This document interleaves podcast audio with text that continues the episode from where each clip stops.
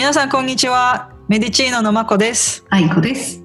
このポッドキャストはオーストラリアに留学をしようとしている人たちなどを対象にメルボルンから日本とは違うオーストラリアの医療システムやそのエリアで活躍されている人たちのお仕事風景をリアル対談形式でここメルボルンから配信しています。で今週も楽しくメドチーノポッドキャスト始まります。よろしくお願いします。よろしくお願いします。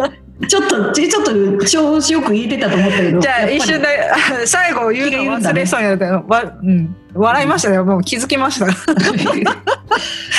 やであのータイトルですぐ分かっちゃうかもしれないんですけど、まあ、それの前にはい。ちょっと先生と話したいことがあって、はい、なんでしょう。あのーいきなりなんですけどメモってと取りますか？メモ取る、メモ取る、メモ取らないともう忘れちゃうのよ。そのでもメモって言っても、うんあのー例えばなんかああ、ハイテクを使いこなせるかっていうことで。そうですね A とかってパッて思いつかないから。だから、やっぱり私は結構オールドスクールなので、うんやっぱりかか書くようになっちゃうかな。もうなんで、私昔書いてたんですけど、うんその書いてるとメモが増えすぎてあどこに何を書いなんかうん。わかりますか、うん。その大事なことをメモに書いてるのにその大事すぎることにいっぱいあってそうそうそう、うん。で結局どこに書いてたっけっていうのもあったので、うん。最近ねいろいろアプリがあるのでうん。あの使い始めたんですよ。でもまたそのアプリも選ぶのもあまりにもありすぎて 何がいいかって考えてた時に、うん。最近 LINE でも自分用にメモとして送れるようになったのを気づいて、うんそういつからか分かんないですけど結構最近なのかな。私が知らなかっただけかもしれないんですけど、そう使うようになったんですよ。でも でもまあめっちゃ便利なんですよ。すごいいいんですよ。うん。あの例えば手書きだったらねそうやってあの文字で書かないとダメですけどこの LINE とかそういうアプリでだったら例えば写真であったりとか、うんあのまあ、画像であったりとか何でもいいんですけど後で見返したりとかうんそうちょこちょこっとこうできるんですけど それとね最近そのねメモを取ったやつをちょっと間違えてしまって友達に送ったんですよね。友達びっくり。しかもなんか別に自己啓発ではないですけれどもなんかポジティブになるような言葉を自分の頭の中で考えててあこれいいわでもなんか急に頭にポンって出てきたのをメモ取っててうん送ろうと思って送ったらそれを友達に送ったんで友達から後でめなんか「いいね」みたいな感じでこう来たんですけど「どうしたんで?」って言われて どっちもねメリットもデメリットもあるよね。「いや恥ずかしい思いしたよ」っていう話を でもほらポジティブなことだったからね。よかったね。ネガティブなことじゃ。ない。いやでもほんまになんかこれでねそう ほんまにそれなんですよね、うんだから、うん。変な画像別に変な画像送らないですけど自分にもなのでよかったらでもまあつく使ってみてください。あありがとうございます。は多分皆さん日本人の方よく使ってるとうん思うので、うんうんいいと思うそう。そうなのよね。だからもうね、LINE とかって LINE 友達とかっていうのもね、LINE で今はね、もうどこにいても結構ね、すぐコンタクトができるようになってるから、うん昔の時代はそれこそね、糸電話だったのに。懐かしいんですけど 紙コップとでしょ ギリギリわかりますよ私でもそうですか。よかった。こう、こう、こういう、こういう電話じゃない。はい。あじりじりですか？じりじりです。じりじりとか、明治時代懐かしいそうなんですよ。で、そう、今日はその遠いお友達という意味では、うんまた最強ゲストを呼んでおります。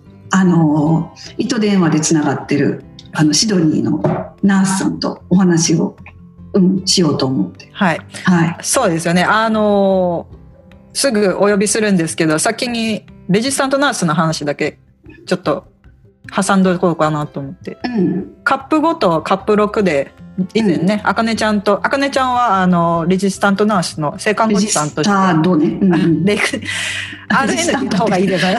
レジスタンレトジスタントだとなんか戦うファイターみたいな。う んずっと RN って言ってるからなんかあれ何やったっけなって思ってました。うんそうなのであのそう対談でどうやって撮ったかっていうのをうん。話してるのでよかったらそっちも聞いてもらえたらなと思うんですけど、うん。まあ、結局 RN って何ですかっていうことなんですけど、うん。日本で言ったらその性看護師の資格持ってる方をね、オーストラリアでは、えー、と RN と略して話すことがあるんですけれども、うん。えっ、とまあそう、いろいろ条件があってね。うん、だから特に、うん。うん、私の中でもね結構その RN、RN とか E EN、E あ EN もありますね。とか、あと AIN とうか、んうん。なんか CNC とか、いっぱいなんかなんか CNS とかなんかいっぱいそういうのがあるから、なんちゃらナースなんちゃらそうそうそう。まあなんちゃら看護師ってことうんですね。とか、うん。ナースコンサルタントとか何とかそのいっぱいあるじゃない。だからドクターでもそういうのって結構あったりするけどナースでもあるので、うんうんうんちょっと例え、うん、そういうようなお話を聞かせていただきたいと思って。そうですよね今日は、うん。はい、最強ゲスト。はい、そこはつまんだらダメです最強ゲストですからそう、そう最強ゲストです。うんそう、シドニーのみっちゃんです。そうです今日はあのシドニーからお呼びしていますうん素晴らしい。よろしくお願いしまよろしくお願いします。こんばんは。こんばんは最強ゲストですこ。んにちはこんばんはこんばんは。こんにちは。す。そう。で、ね、ま、あの、まこちゃんとみっちゃんは初めてなの。MM、M&M は？そうです MM です 初めて。初めまして。そう。はじめまして うん。そう。でもう、だ私はみっちゃんと最初に会ったのってどれぐらい前かな？十六年、十七年？わかな。わあかなりすごい前ですつながりで。うんねえ。えーそれはみっちゃんが来てどれぐらいだったの？あの時も大学で勉強してたから多分あ1年目か2年目かな？あ1年目かも。あ違う違う2年目だと思う、うん。あのまずごめんそもそも日本でも看護師さんだったじゃない、うん、そう日本でも看護婦生官として働いて4年間かな？4年間日本で働いてたでその後はホリデーオーストラリアに来て日本人の女の子で看護婦になるために勉強してるっていう人に会ってその人のちょっと影響されてあまあ、うん英語で看護婦として働くのもスキルになっていいかなと思ってちょっと機会があるならやってみようと思ってここで看護婦になる決意決意をしてそこから帰ってないんですよね。そのまんまあっという間に17年かな16年17年かな。うんでもどその結局じゃあみっちゃんの場合は、えっと大学に入ったって感じだもんね。そう私の場合は結局あの大学に行くせ方法とあとはカレッジナーシングカレッジに行ってそこであのちょっとした勉強とプラクティスをプラクティカルって言って病棟に行って臨床の研修をしてその後テストを受けてっていう2つの方法があるんだけど私は英語力が足りなくって自信もなかったんで大学の方を通していくっていう形を選べました。選んだ。うん。うん。そうですよね。日本でその看性看護師の資格持ってるとオーストラリアでもその登録することは可能じゃないですか。ただその条件がいっぱいあって特にその学位によってその登録法がかなり変わるっていうのがうん。今でもあるのでいろいろ改正されてもっと厳しくはなってきてるんですけれどもやっぱり以前そのあかねちゃんっていうことも話してたんですけどあの英語の部分でやっぱり自信がないっていうのもあるしすぐ登録できたとしても実際働くってなった時の怖さとかもあるからっていうことでしっかり勉強はされてししてなったとは言ってました。うん。やっぱり日本の医療医療用語って全部日本語に訳されてるから、うん。こうオーストラリアに来て英語で出されると知識はあってもうん。何言ってるのか分かんないっていうところから始まる。でそこで辞書を使ってその英語英語のい一個一個単語の意味を見るとあなんだこれかって分かるんだけどやっぱりね言葉の壁は大きかったかな。うん。私の時はまだ私はラッキーで IELTS が必要なかったんですよね私の時私が大学を卒業して卒業したっていうことで英語力が足りてるっていうふうに見出されてたからそのまますぐ登録できたんですよ。あの、うん、登録できたんだけど今何年前からかな？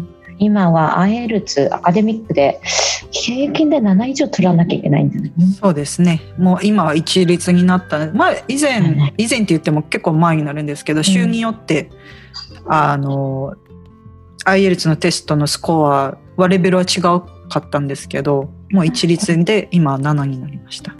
すごいね、うん。結構ハードル高いよね。ううん。ん、それで私の病院でも何人か日本人の人入ってるからもう彼女たちの英語は素晴らしい。素敵英語力って思いながら。うん。でもみっちゃんの場合はそれまあ学校出てそれでどうしたの？でその後あまあ一応コンソディウムっていうパブリックホスピタルの就職の過程面接試験みたいなから一応それも受けたプラス私一つプライベートホスピタルですごく好きなところがあって、まあ、そこには直接あの募集してないか問い合わせてしてる子、うんうん。取るよって受けるよっていうのを聞いたからそれでアプライしてで両方一応受かったんだけどまあそっちの好きなプライベートの方に行きたいなっていうのが強くあったんで。うんまあ、日本で病院で大きな病院で大学病院で働いたから一応経験としてはいっぱいあるからそれよりももっとちょっとアットホアットホームなちっちゃな規模のプライベートの方に行きたいっていうんでそっちを選んでかれこれ15年目 すごすい。ごいもうおつぼね様になってしまいました。なんか一言経験のお話聞かせてくださいって言ってもすごいうん。なんかどこから私も聞けばいいのかわからないぐらいたくさん経験されてるんだろうなと思います。本当うにん。素晴らしい。でも例えばナースさんにあのドクターだったらさあの普通あの医学部出てもインターンだったりとかして結構ほら日本でいうスーパーローテーションみたいな形があったりっていう風にあるじゃない。でうん。オーストラリアの場合っていうのはどうなの？ど好きなとこに入るの？一応私の時今もあると思うんだけど、うん。あのニューグラディエーションプログラムっていうので最初に就職、まあ、卒業して、うん。最初の1年目って特別なプログラムであの違う病棟に何ヶ月ごと行って経験ができるっていうシステムがあるんですよね。大体の人がそのシステムをつ使って1年目は働く。うん。で病院によってもちょっと多少違うんだけど私の時は、まあ、規模の小さい病院だったしあの全部の病棟マタニティもあの透析室ももう2日とか3日とかしかなかったけど、まあ全部1年間通して回ってでうん。それが終わってからあのまた就職面接を受けて自分の好きなところに入るっていう形。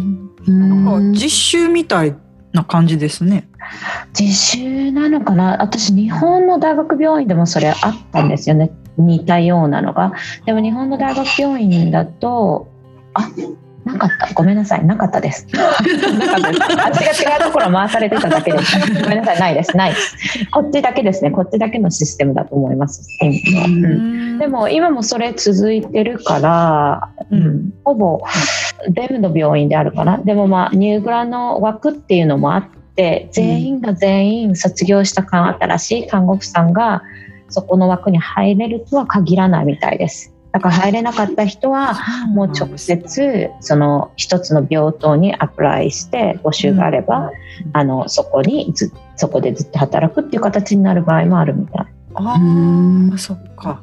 選べれるんですね。うん。だからっその自分の行きたいところを分かってる人はもうすぐに例えば手術室の看護婦になりたいってもう学生の時に決めてる人はもうすぐにそこにアプライ。うん。であのいまいちどこが好きか分からないなっていう子はやっぱりそのニューグラディエーションプログラムっていうのに入って、まあ、ちょこちょこ経験してあ私やっぱりここがいいわっていうところに1年後にアプライするっていう形になります。そっか日本って例えばまこちゃんもほらねあれだったじゃない？経験してるじゃない？うん。あのは、えー、とナースさんになって、まあ、2人ともまこちゃんもみっちゃんも生還 RN っていうのだよね。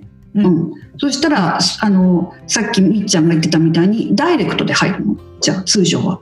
例えば整形外科とかオペ科になるためにって言ってそういう感じですさっきみっちゃんが言ったみたいな回るみたいなのっていうのは全くないの回る実習はあるだろうけど本当に実習ですね。うん、それしかないんだよね。うん。あのお金もちろんその出ないでっていうことなんですけど、その実習中にその専門学校だったのであのやっぱその付属のその病院に行くっていうのがまあ言ったらエスカレーター式にで行くっていう、まあ、就職するのを前提にその学校に入るみたいな感じもあるので、確保するって人材確保するっていうのもあって。うん。なのでそうですね学生の時はどういう人が先輩にいてるとかどういう雰囲気とかっていうのをすごい見ながら選びながらしてました。うん。うん。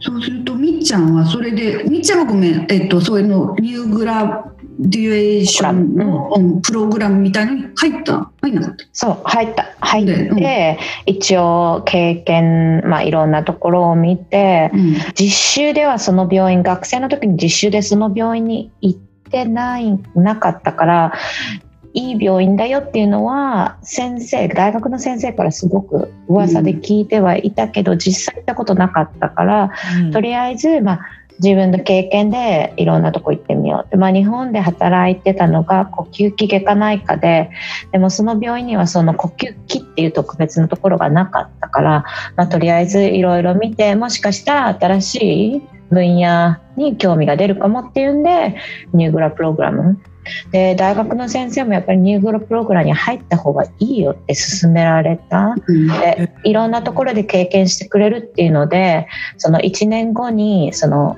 就職アプライするときにあのちょっとメリットになるよっていうふうに聞かれうん言われてたんでもうんうあのニューグラに入りました。うんそれは何か言われとななんでですか？そのえっとね。2日とか3日入ってたとしても、まあ、雰囲気が分かるっていうのもあると思うんですけれどもそそれを一つ経験っていう部分で言えるからってことですか、あのね2日3日その透析とかそういうところにはやっぱり経験がないといけない。けどその経験させる。でうん。今後その将来的にこの新しい看護婦がそっちの方に興味を持っていけれるかどうかっていうのを経験させるためだと思うんですよね。だからうん。透析病棟とかも3日かな。あとはマタニティ産婦人科もあのお保健婦じゃないわ。助産婦の資格を取らないとそこでは働けないけど、まあうん、経験ということで入らせてもらう、うんまあローテーションがあったっていう形ですね。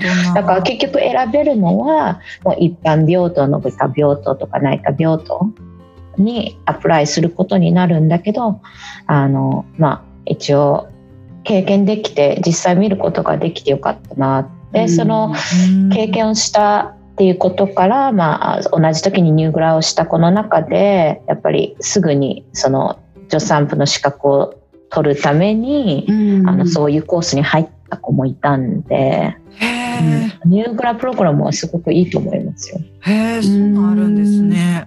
うん、いいことだね。そうですようね。んそのなんか経験がないからってこう弾かる弾くんじゃなくてとりあえず経験させて自発的に行動させるっていうのが素晴らしいですね。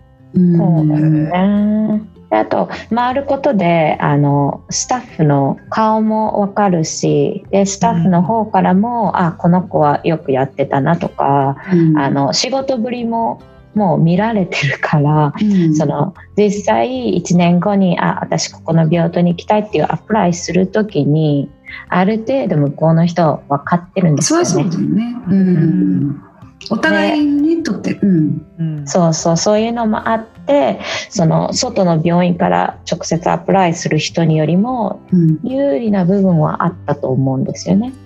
うんあもう働き具合がし分かってるから。うんうんうんうんうんで日本人の人って働き者なんです。日本人のもう性格ですかね。いつも日本人の人はやっぱりよく働くねっていうふうにもう大体見られますね。実際頑張ってるんですよ。そうでも普通に働いてるのになって思うのにすごいうん頑張るねって言ってど日本人の新しい看護婦の子が来てもやっぱりあのみんな意見は同じですね。上の人からとか他のオーストラリア人の人とか、やっぱり日本人の人はやっぱりよく働くねって言って、評価はいいです。あ素晴らしい。いいですね。ねえ。みっちゃんのおかげだ。日本人のナースが私だけじゃないよ。ねねもうそうやってそのいろんな方がいやいやもうその経験をいっぱい積んでこう積み重ねててこの下の私たちもありがたいので、うん。ね、上の方たちがいてるので、うん、そのただ日本人の看護師さんだっていうだけである程度はこの、まあ、期待値は上がっちゃうかもしれないんですけれども。それが下がることはないと思うので。絶対なれたな、うん、なのでやっぱり上の方たちのおかげです。ね本当にありがたいです。うん、すごい開拓者みたいになってるね。いやもう十何年もいてたらもういや開拓者だかなと思うんですけど。長いな。そうね、でもみっちゃんはそうやってその、ね、そのプログラムを終えてその病棟をここにしようっていうところに入ったわけじゃない。で、はい、そうすると結局みっちゃんよりも長くねいる人たちが何人もいるんだけど結局レベルレベルっていうのかな？ほらね経験数何年何年っていうもちろんそういうのはどこの世界でもあるじゃない、なんだけどなんかなんていうのかな？例えばねドクターで言うとインターンからレジスレジストラーじゃなくてレジデントか。レジデントになってレジストラーでってそういうなんかあるのかな、うん、そうそうそう、一応看護婦レジスタードナースの中では、うん、一応レベルとしては上がるのは、うん、1から8のレベルまであるんですよね。RN123 って言って8まである。8が一番上でそこで給料止まってしまうんですよ、うん、一般的に。であのもっとちょっと専門的なところに分野に行きたいとか違うちょっともうちょっとなんていうのかなちょっと高めのレベルに行きたいっていう人はまたあ別に勉強をして、うん、あのポストグラディエートっていうあの大学の資格修士学かな、うん、あの取ってあのエデュケーターって言って教育係の人になったりとか、うん、あとまたはクリニカルナーススペシャリスト CNS っていうんですけど、うん、そういうスペシャリスト特別なその病気だったりその分野だったりっていう特別なエリアで働くスペシャリストになる。でさらにあの上はあのクリニカルナースコンサルタント CNC っていう役職もあって、うん、あそういうふうに上る人もいますね。うん。まあ、なんか小さいところからもっと外側の現場というよりももうちょっと、その現場で働いてる人たちをもうちょっとまとめるっていう形の仕事になっていくってことですか？そうですね。一応スペシャリストのクリニカルナーススペシャリスト CNS の場合は病棟で働きながらちょっとエキストラでもっとあのスタッフの education をしたりとか、ちょっと病棟の仕事をしながらちょっと indepen independent を独立して患者さんとの関わりとか education とかそういう機会を作ったり organize したりとかそういう仕事があったりするんですよ。でコンサルタントになるともう病棟にいるよりはもう本当に独立して、うん、あの病院の至る所に回ってあのそのコンサルタントの種類っていうか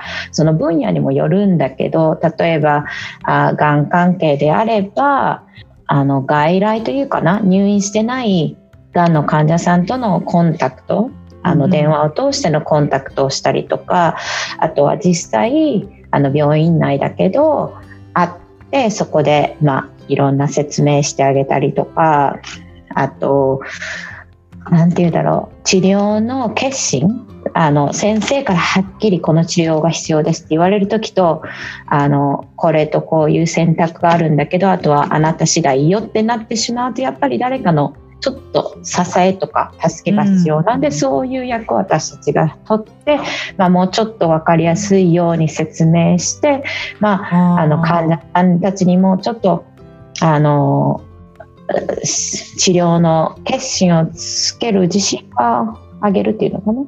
うん。決心をしやすくするようにちょっと助けてあげるっていうような、まあ、あの本当にコンサルトするっていう形かな。ううんんそういう仕事をしたりとかあとは病棟では本当にあの看護婦さん新しい看護婦または今働いてる人に、まあ、特別な分野とか病気に関しての今一番新しい研究とかリサーチの結果今何があっていてどういうふうに治療が変わってきたかっていうのをこう education の場を設けたりとかあーしますね。あとはあのミーティング今マルチディシプリナリーミーティングって言って何ていうのかながんのエリアではパリエイティブでもそうですよね。緩和治療でもそうだと思うんだけどあのスペシャリストだけではなくあのなんだろうチーム医療みたいな感じよね。そうそうチーム医療みたいな感じでうん。みんなでガッと集まっていろんな役職の人が集まって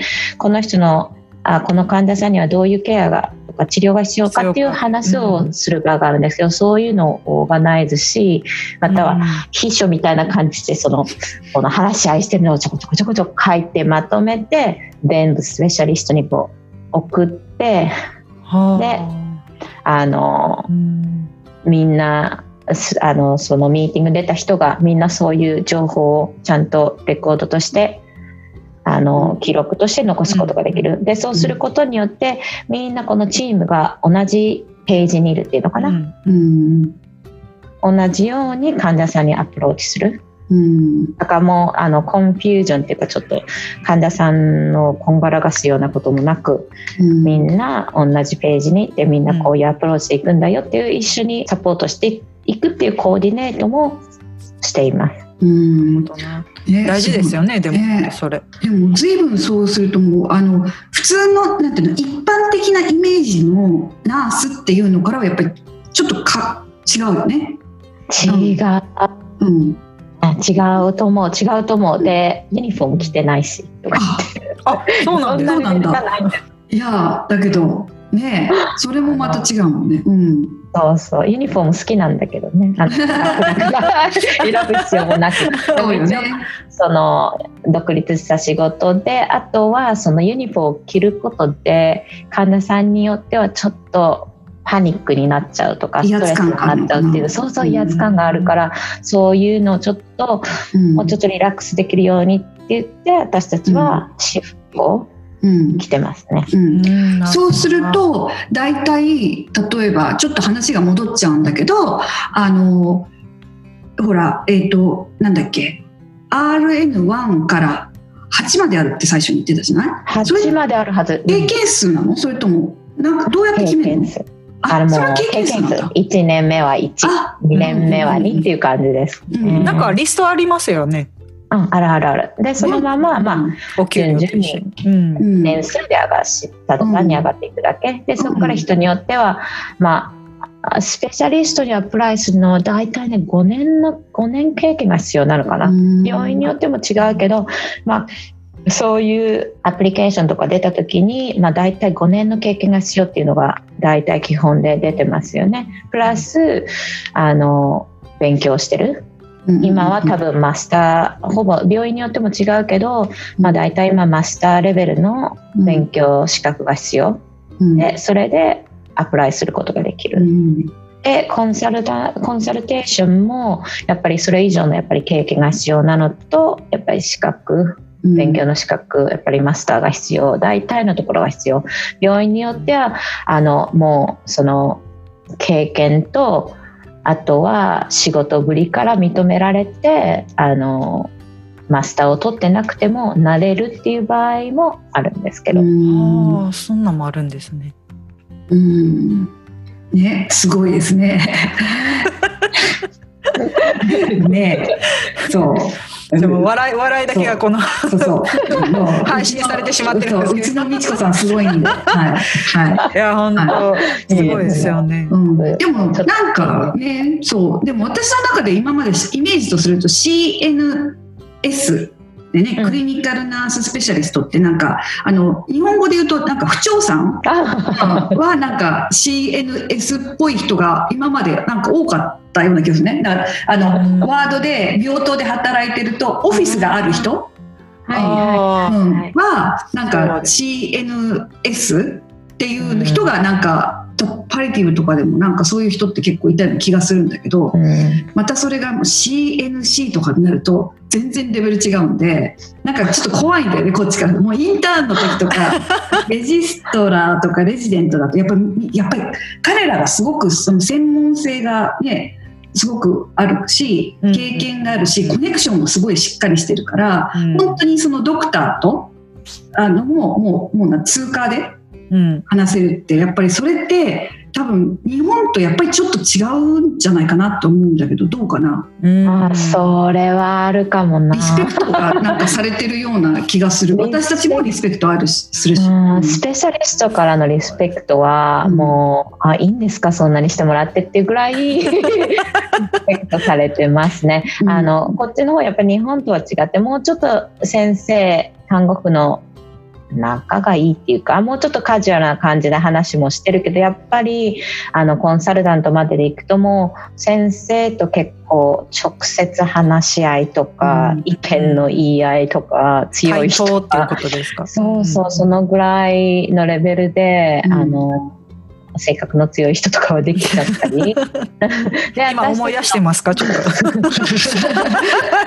ポコポコポコっと。で私たちもな役割としてあの、うん。患者さんと先生とのつながりっていうのもあるから、患者さんたちってやっぱり私たちもそうですけど先生の前だと言えなかったりとか聞けなかったりとか、そう意見が言えない時にそういうのを私たちがその察してあのちょっともっと掘り詰めていったあの患者さんに実際何を言いたいのか何を聞きたいのかっていうのをなんとか聞き出してで患者さんの代わりになって私たちが代弁してあげるっていうこともするんで結構あのアーギューまではいかないですけど、うんまあまああのディスカッションが。こうの方がいいんじゃないっていうディスカッションは結構あの、うん。ね。間に入る感じですね。うんそんな感じですかうんね。代弁っていうわけでもないんだけど、うん、そういう感じでつながりをなんとかするっていう感じしますね。そうですよね。患者さんでも看護師さんにはその担当であったりとか日々見る看護師さんには話せれるけれども直接先生に先生に言っといてくれへんみたいな言われたりとか ありますよね。やっぱり看護婦さんの方が患者さんとしてもなんだろう話しやすいっていうのはあるみたい。ね先生だってやっぱり威圧感があるのかな。あのちょっと言いづらいとかあ。るんでしょうね、でこれは日本もこっちも同じだなと思うんだけどあのなんていうのボザーしたくない。日本語でなんて言うんだろう。ボザーしたくない。うん。ね、だからあのね邪魔邪魔じゃないけどね。なんかあのご迷惑かけちゃいけないみたいな。こんなこんなことで、うん、あのなんかね騒がせちゃいけない。そうそうそうそうそう。うん。そうそう。あとはこのスペシャリストが言ってることにその反対したくないって反対して、私みたいなのが反対するなんてとんでもない、そう。でもちょっと気になってしょうがないとかそういう感じのところを、まあ、私たちはズバッてうん。スペシャリストの方にうん。言ったりとか、うん。うんでも逆もしかりで多分先生であったりとかそのスペシャリストの人からもあの看護師さんの人そのその対患者さんに対してのことをよく分かってるから教えてほしいんだけどっていううん。そういう部分でリスペクトはあるのかなとは思うんですけれども、うん。ねうん、そうですね。寄り添いの看護っていうことですよね。うん、そうですね。まあ、チームなので、医療系はチームなのでね、そうですスペシャリストはスペシャリストでで、もう私たちが全然入っていけない部分、知識とか、やっぱり技術とかそういうのはあるけど、私たちは私たちでもうちょっと人間同士のつながりかな、そういうので、うん。あの、プライベート話、プライベート的な話を患者さんから聞くことが多いので、ちょっとそういう情報を、あの、ちょこっと伝えて、この人にはこういう風なアプローチの方がいいよだとか、うん。あとはちょっとまあそうかもしれないけどちょっとファイナンシャル的にかなり苦労してるしちょっともうちょっとなんとかしてあげられないみたいなことを言ったりとか、あの、うん、そういう強みさんからもありがたいと思う。本当よね。だからドクターののからもありがたいと思うし患者さんからもだしナースさんも、ね、ちょうど真ん中どっちもみんなのことが分かってくれるからね、うん、だからもちろんしんどいこともあると思うんですよそう。ですよ。間に入ってねそうだよね。言われることもあると思うんですそうそう両方の意見分かるかな両方見れんだよねっていう何度言ったことか。あなたの言ってることはすごく分かる、うん、でもね先生の言ってることも分かんだよねって言ってなんとかうまく丸めていく状況を丸めたりとか、うん、してますね。でも一番はね先生もよく言ってますけどその一番は全員そのその人に良くなってもらいたいしその人も家に帰りたいし、ね、病気も完治したいっていうのが大前提なのでこう感情がいっぱい入ってくると思うんですけどね。うん、そうですね。やっぱりこの医療に関しては患者さんが一番中心でやっぱり患者さん自身をその治療の決心とか決断に含めないとやっぱりその一人一人のに合った治療っていうのはやっぱり出せないのでね、うん、ただ単にこういう治療がしようっていうだけじゃなくて、まあ、その治療でもその中でも他のサポートも取り入れてなんとか、まあ辛い状況の中、まあ、一番いい結果を出せるようにしたいっていうのが私たちの役目ですから。とにかくみんなをまとめてまとめて っていう感じですかね。すごいな。すごいでしょうちの美智子。すごいです。いやもともと もともとあの先生ってもね以前からこの性看護師 RN になった後のキャリアって、うん、あのまあ、カジュアルなトークの中でキャリアって何があるんですかねっていう話をしてたので、うんうん、今回みっちゃんからみっちゃんって言っていいんです？ごめんなさい、いいですね。みっちゃんからあのまあ、ちょっとさらっとですけれどもこういうスペシャリストの道があるっていうことで話してもらえたので、うん、お時間本当にありがとうございます。いえ皆さん頑張ってください。あのねオーストラリアでもこのもっとその特定の分野に進みたいとかもっと勉強したいとかっていう方には日本のように特別看護師枠としてそのスペシャリストスペシャリストっていう名前でいいんですかねタイトル的に、うん、スペシャリストでいいと思うねクリニカルなそうですよね、うん、さらにその仕事仕事じゃないや、えっと、資格を取り直すとプラスアルファで取らないといけない場合とかもいろいろあるんですけれども、まあ、たくさん道があるので夢があるなと思います。うん、ねそう。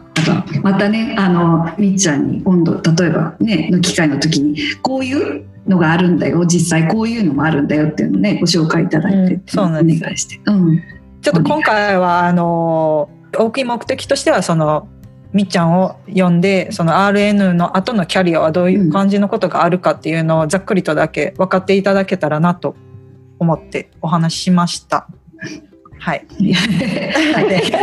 ありがとうございます。ありがとうございます。いや、本当にみっちゃんは大活躍されてる看護師さんなので、もうたくさん経験されてるので、どこから触ればいいのかなっていう感じなんですけれども、また、あの、違う機会を設けてお話またしたいと思います。お願いします。すみません。ありがとうございました。なので、また来週もお楽しみに。それでは皆さん、今日もいい一日をお過ごしください。ほなね。